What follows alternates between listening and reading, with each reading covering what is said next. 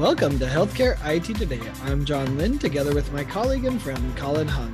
The world of technology and healthcare are ever changing in new and novel ways, and that's why we love this stuff. So join us as we discuss the latest healthcare and health IT news, meshed together in new ways, which help generate ideas and new perspectives.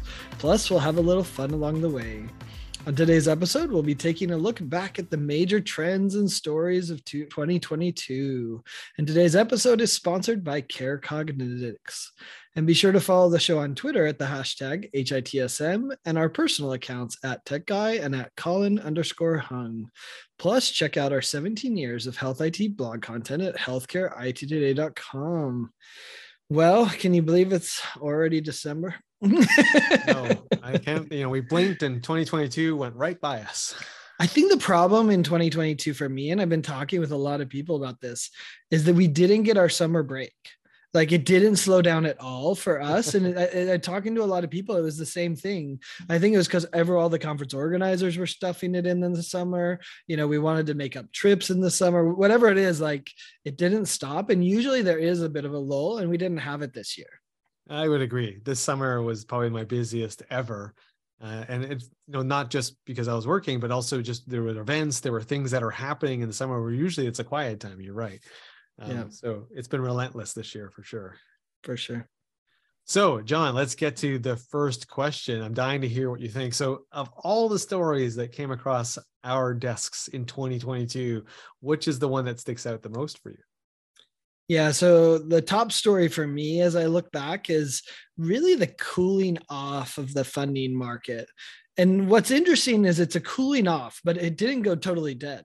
So i think that's the other interesting dynamic that's at play. But the outrageous valuations that were happening and the 50 100 200 million dollar raises that were happening those stopped and just cooled off in a really big way. Now it'll be interesting to see how those play out over the next three years right? Because sure. when you raise 100 to 200 million you better be going big. So you got to spend that money. You got to you got to go after it. So it'll be interesting to see what happens with those. But yeah, the way the funding market has changed and the dynamics around raising money just in the last six months, even has just cooled off in a big way. Now, what's interesting is there is still a lot of cash out there. They're just demanding more of you know the organization that's raising the money to justify getting the money and they're getting lower evaluations so some of those organizations are saying eh, do i need to go now? I could just wait. Do i go cash flow etc so there is money still out there. So it's not like digital health isn't being invested in but it's being invested in a different way now.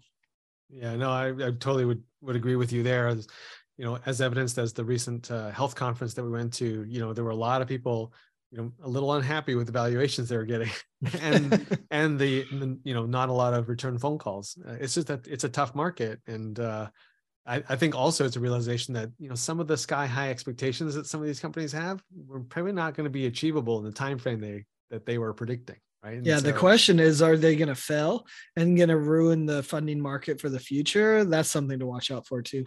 That's true. That's true for me, John, the big story that sticks out in my mind is it got to be the Amazon acquisition of One Medical. Right. First mm. of all, mm. that was an unbelievable valuation, three over three billion dollars. Didn't think I didn't see that coming. First of all, but yeah. just that the whole thought of wow, like the depth and breadth of Amazon's entry into healthcare is just getting stronger by the minute. And so to me, that's the sort of it wasn't so much that hey, this was an amazing deal. It's just more of what that deal signified for me. And that's yeah, why it sticks out. That sticks out for me. I would simplify it. Amazon has too much cash. Healthcare's so expensive. It's such a massive industry and they need a part of it. So I don't know. I mean, when you look at it that way, you're like, yeah, that makes sense, right? Uh, we'll see how it plays out. We'll see if they what they do with it. But I'm not one to bet against Amazon. If I'm betting on any of the big tech players, I think there's an episode that I actually said this, you know, a while ago. Amazon is is my bet. So for sure. Yeah. The other yeah, go ahead. Yeah. So the other one that I think is interesting that, you know, actually interesting, you know, your comment about Amazon acquiring One Medical applies, but to me, it's the workforce issues that are happening across all of healthcare. It was the biggest topic at every conference this fall. It was something we've talked about probably too much here on this on this uh, you know show that we have but i would say workforce is a big problem and the question i have is if amazon's you know with one medical taking all these doctors and walmart's taking all these doctors Optum I, I saw just past 30,000 doctors that no one knows about right? And, you know like if those are have all the doctors are any of the healthcare organizations like the true health systems practices etc will they be able to get doctors? And is that going to create an even bigger problem? I think that's something to watch out for for sure yeah no I mean, you're right i mean how you couldn't avoid the workforce challenge anywhere in 2022 it was the biggest story by far and that was the most talked about topic at and this you know in, in the hallways and in sessions it definitely uh, you're right. Uh, and then, you know, and as we know, it's not just the clinical side, right? It's the back office, it's the administrative, like people are just not going into healthcare like they used to. And it's a yeah. big problem. And the tech people that can go to other industries and get paid more. Exactly. Exactly. And I think that's the bigger issues that the jobs are there, the need is there, but you know, we in healthcare just haven't been uh, caught up in terms of the salaries and the benefits that we, that we pay. Uh, the other story for me, John, is uh, 21st Century Cares Act. Mm. Uh, I think mm. I've heard more vendors talk about that uh, in the latter half of 2022 than I ever than I thought I would. Right, like it it's uh, it's amazing to see how that act has really really spurred changes to processes, procedures, practices. It's also, you know, caused a lot of change on the product side of a lot of companies, you know, whether it was I spoke to Greenway about some of the things that they're doing. I spoke to Scanslated most recently, talking about how the act has really spurred a lot of adoption of what they're doing. Uh, it's, I don't know if this was the intended effect, but it's definitely having an effect on the market. Yeah, it does seem to be opening up doors for people that they thought were closed before. Uh, and I think maybe there's a little change of mindset for the healthcare organizations. I actually think about TEFCA and QHINs. Uh, yeah, I remember a couple years back walking through some city at a conference to grab lunch with Shahid Shah, our, our, our colleague and friend. And I remember him saying TEFCA is going to have this big impact. And I'm like, eh, it doesn't have teeth. Who cares? Right. And, and, and I was wrong. I was right in one front. It doesn't have teeth, but the QHINs, I think, could have a big impact, uh, you know, that, you know, will be interesting to watch. So, you know, I think I'll be watching that space as well, because that really came to fruition in 2022. Whereas before we'd never even heard of the term QHIN. What is a QHIN? Which we're still trying to figure that out. But when, when you know, you let me know. Okay? Yeah. I mean, we kind of know. So, how about this? Uh, what is the most surprising or unexpected trend in health IT that you've seen in 2022? Uh, for me, hands down, it's got to be the actual operationalizing of consolidation of vendors. Like ah. I, I, we've heard about this for years. to me, it was always talk, but this year in 2022, I spoke to more uh, health system CIOs and vendors who were just talking about how there was this proactive movement inside provider organizations to whittle down the number of vendors they deal with.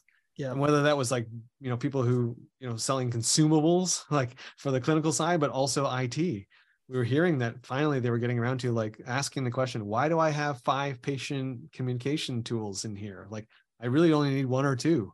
Right. And so let's look at these five that I have and we're going to pick one or two and we're going to go with it and like why do i have four different cybersecurity vendors? And i should probably only have one right? And and you know talking to some organizations there was a lot more of top down forcing like hey guys we're consolidating on this one platform. So going forward you're not buying these other ones. You got to adopt these ones. So to me that was the big surprising story of 2022 yeah, that's a great point. And I think it's twofold. One is the consolidation of the provider organizations saying we don't need five communication vendors, let's do one, or security, like you said. I think that's true. But I think also on the side of the vendors that realize, hey, I need to roll up every security company so that they can just work with me rather than with five vendors. So we, we've seen that, uh, you know, it's, it's a, it's kind of a funky metric really. When you look at healthcare IT today, every day in 2022 for at least the last six months or more we've posted a funding announcement or a merger and acquisition on the site. And for a certain period we posted two a day because the you know the acceleration of that consolidation had happened so much. So it's interesting to see the money flow and the mergers that are happening. You know i would take a little different angle on this as far as uh, you know things that surprised me and this one really I, I, first heard it actually at the vive conference from uh, stephanie lahr uh, and she was said to me when we were talking about some automation they were doing and you know she was automating the faxes and we're like okay this is great.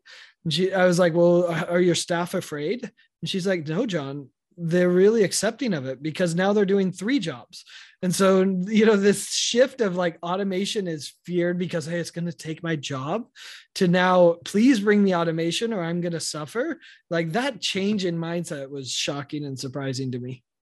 No, you're right. And I, you know, I totally agree with you. In fact, that was one of my secondary stories as well is, you know, the acceptance of AI, you know, as a helper as opposed to someone who's going to take my job or something that's going to take my job. I think that, unfortunately the workforce challenge has been so brutal in healthcare that now they're like, no, no, no, bring this on because you're right. I've been tasked with taking the job, doing the work that of my colleague who left, right? and and they're not hiring, so like I'll take automation because that's just going to make my life bearable. Now, thankfully, the vendors of this kind of automation and AI have also been more realistic, I think, than in years past, hmm. where they're not promising that, you know, hey, it's going to read an entire scan and detect cancer. No, no, no, no. It's going to prioritize this queue for you. It's, you know, it's, I think, so I think on the other side, I think the reason why it's also being accepted more is because vendors have been, been a lot more realistic and being able to live up to the hype and how they've been pitching their products. So I agree with you. That is a bit of a surprising thing. I thought we would still be resisting uh, a lot of the automation and the AI uh, in 2022. Yeah, well, and it's been AI everything. In fact, including the cancer detection. I've seen a number of companies on the recent trip I did to Israel that you know they're doing some really interesting detection. In one case, it was uh, pathology with Ibex, and and they go in and they they they look at it and help you know have AI to assist the radiologist with or the pathologist to be able to see you know any potential risk, and it it, it augments them rather than doing the full diagnosis. To your point, you know they're stepping it back back and saying, hey, let's do this in a thoughtful way that partners with the pathologist and makes them more effective versus trying to replace the pathologist. So I think that's that's a good step in the right direction.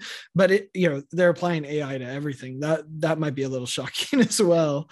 Uh, you know, the other one that kind of stands out for me is the fact that people just kind of threw COVID to the wind and said, "Yep, let's go back to conferences."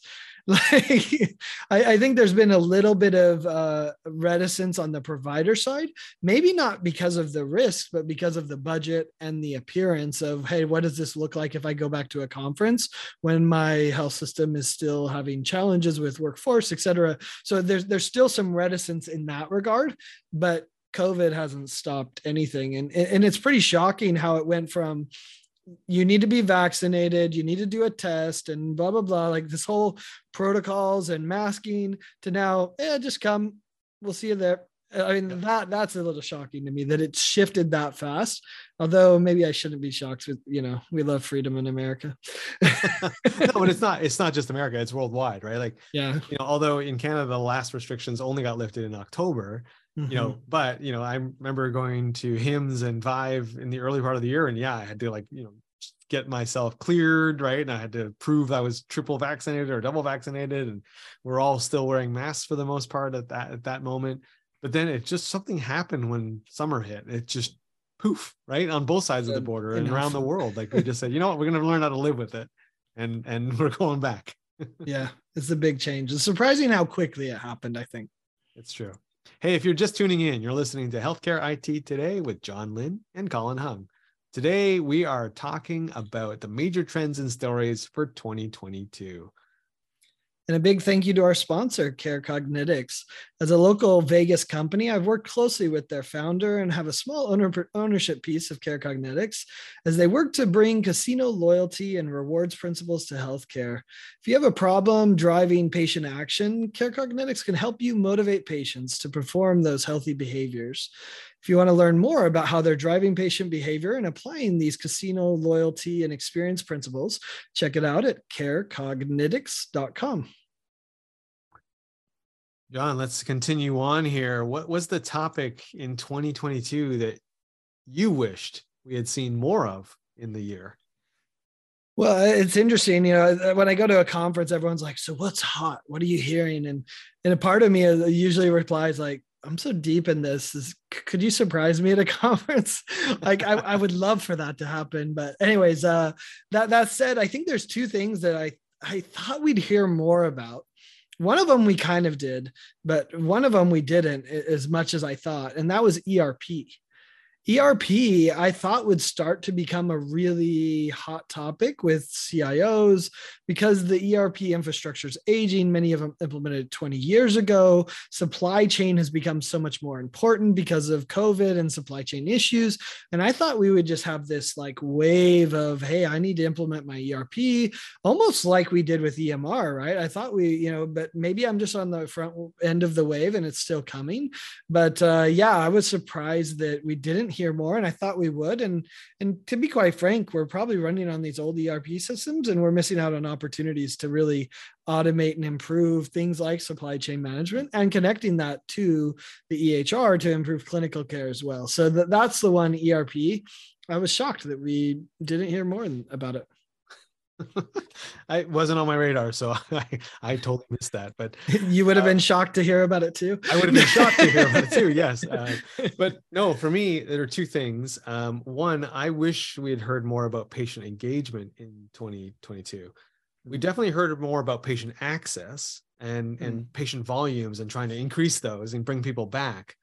But I didn't really hear a lot of talk. I thought I would hear more talk around patient engagement and trying to engage these patients more in their care and uh, you know uh, pushing more into you know in terms of engaging them with content and and education in order to make make sure that they stick with whatever program or treatment that they were being given because the last thing we need is these same patients coming back in again because we already had a capacity problem as it was in the early part of the year so I didn't hear as much about that. I think partially is because it still maybe has a aura of oh it's a nice to have.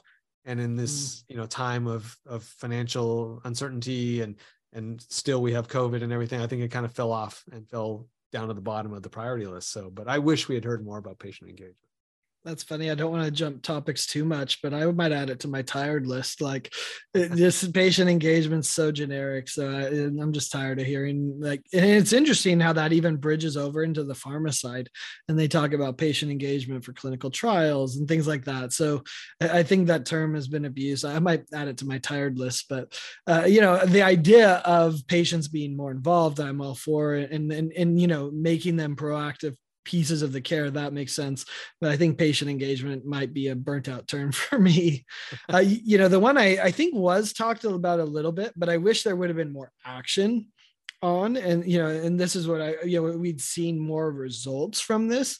And that's they're kind of paired together but the two are, are telehealth reimbursement. Like why is that not why we have the data now and uh, yeah i haven't seen any data that said that telehealth was worse than in-person visits like and so like why haven't we looked at the data and said yeah we can reimburse for this and we should. If you want to do this you know fine carve out some areas where you're like no we don't want to do it but for the majority of things i think we've proven telehealth is just as good as, as another and it's worthy of reimbursement. So i don't know why we didn't have that. And i'm also really angry that medical licensure is is still by the at the state level that we haven't been able to get some movement some you know you know they might call it pork in in uh, Washington that they add on a medical licensure rule across you know that if you're licensed in one state you can you know you're approved in all the states. I, that this is just it's sad to me that we are still dealing with this and we probably will deal with it for a long time to come.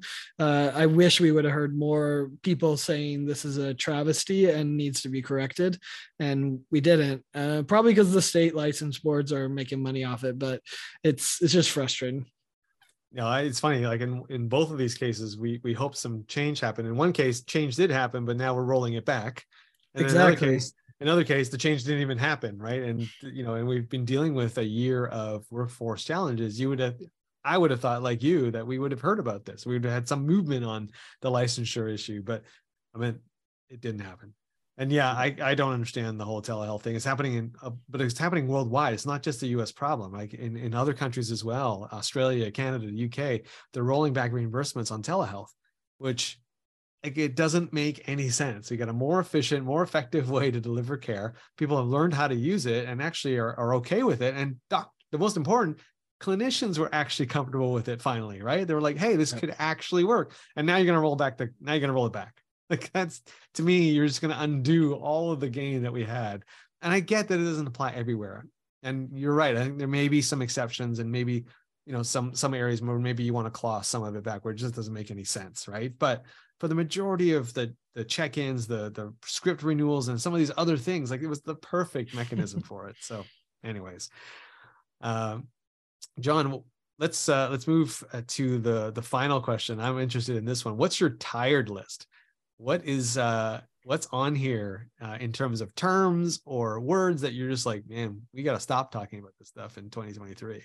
Yeah, I was gonna say on the tired list I'd put myself, but um, it's been a busy year. I, I, in fact, I'd put all of us on the tired list. Every everyone I meet seems to be a little tired, although there's some exciting stuff happening too. So it's it's a mixture of uh, of excitement and, and tired because there's so much to do, but there's also so much being done. So that's kind of cool.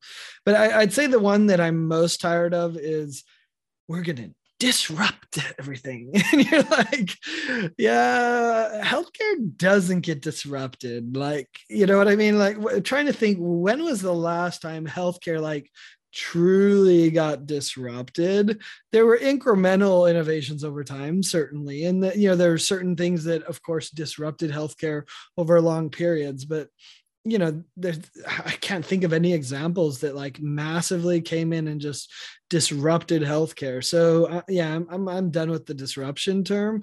Like yeah we can add value. We can you know we can provide a new model. That's fine. But you're not going to disrupt the the behemoth. I mean, and uh, you know maybe i'm wrong. Maybe it's goliath and you can throw him in the you know temple and you know like like david did with goliath. But I, I don't think so. Healthcare is shockingly resilient and difficult to disrupt I I agree with you. One of my tired terms is innovative. and I see that sprinkled like pixie dust on a lot of the booth vendors and a lot of the materials that we get. Like, oh, we got an innovative solution for this and innovative solution for that. And like, really, is it is it truly innovative or evolutionary, right? Or iterative, right? Like, hey, like I get it, but you know, I get that maybe you've done something new and novel and, and somewhat unique. That's fine. I mean, I don't I don't doubt that people are doing innovative things, but that word has been overused in my mind in 2022. I, I hope we don't see it in 2023. But it, it is tough, right? Because innovation is a question of perspective, right? Sure. like what were you right. doing before? So I mean, I guess you know, implementing digital fax was innovative when you had a real fax machine, but is it really? Yeah, that's a good question. well, the other the other term I, I think is tired for me is I, I really don't want to see the word digital transformation again for, for me, it's just transformation, right? Like uh, we should do it. Hmm. and digital is just one of the mechanisms because if you actually dig down deeper into what happens in a supposedly digital transformation, most of the work actually has to do with changing the workflow and the process. Like mm. it's only because you're implementing a new digital solution to kind of power that, but it's not the digital solution itself that's doing it. And I think by saying it as a digital transformation, you kind of hide and give the wrong impression that it's not going to require you to change your operations, which to me is actually what is really happening here. So I like what's happening. I like the fact that people are doing it. I just think the label is wrong. It should be just transformation. And oh, by the way, it just so happens we're implementing some digital tools along with it. But mm-hmm. digital transformation to me is not really what's happening out there. So you probably want to get rid of digital health too, and just call it health. Is that yeah. is that fair as well? I would I would say yes. That'll probably be my tired term for 2023. But death for digital. No, which I think that's the problem is that some people look at it and say, "Well, it's just transformation. We're not embracing digital." No, no. The whole point of transformation is embrace whatever model, digital or otherwise, that changes it. So that makes sense. Uh, you know, I, I would look at two terms that still you know, if someone sends me a pitch with these, I'm like, roll my eyes, archive the email, you know, like uh, these are uh, game changing. It's like, first of all, is healthcare a game?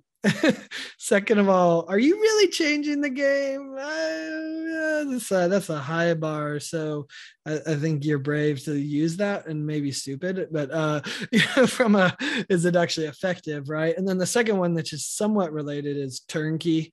I actually think we talked about this on a previous episode. It's like, is it really turnkey? I mean, you can make some stuff easier, right? It doesn't have to be a total drag and you don't have to go through seven committees, uh, you know, because you can use the cloud and different things. But you know no health system implements a turnkey solution uh, it's a, it's a process that has to be done and for the safety of patients for security for you know you know aligning with priorities etc so i think you have to be really careful with turnkey. Uh, you know it can be as simple to implement. It could be you know all sorts of things. It could you know but turnkey um, i haven't seen many turnkey solutions in healthcare and i don't think we will. I can't, you know, totally agree with you there. I, I, I can't remember the last time anyone said they implemented a turnkey, a solution turnkey in healthcare it always has to be adapted in some way, uh, customized in some way, personalized in some way. But uh, I don't think it's a. I don't definitely it's not helping you stand out by saying that you're a turnkey solution anymore.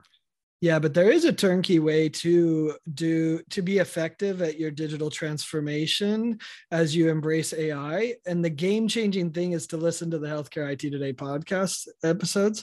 I think that there you go, John. I'm impressed that you worked them all into a sentence there and actually somewhat made some sense. If you want to disrupt your workflow and, and enhance your game changing ability to do it, listen to the healthcare IT episode. That is that is very true.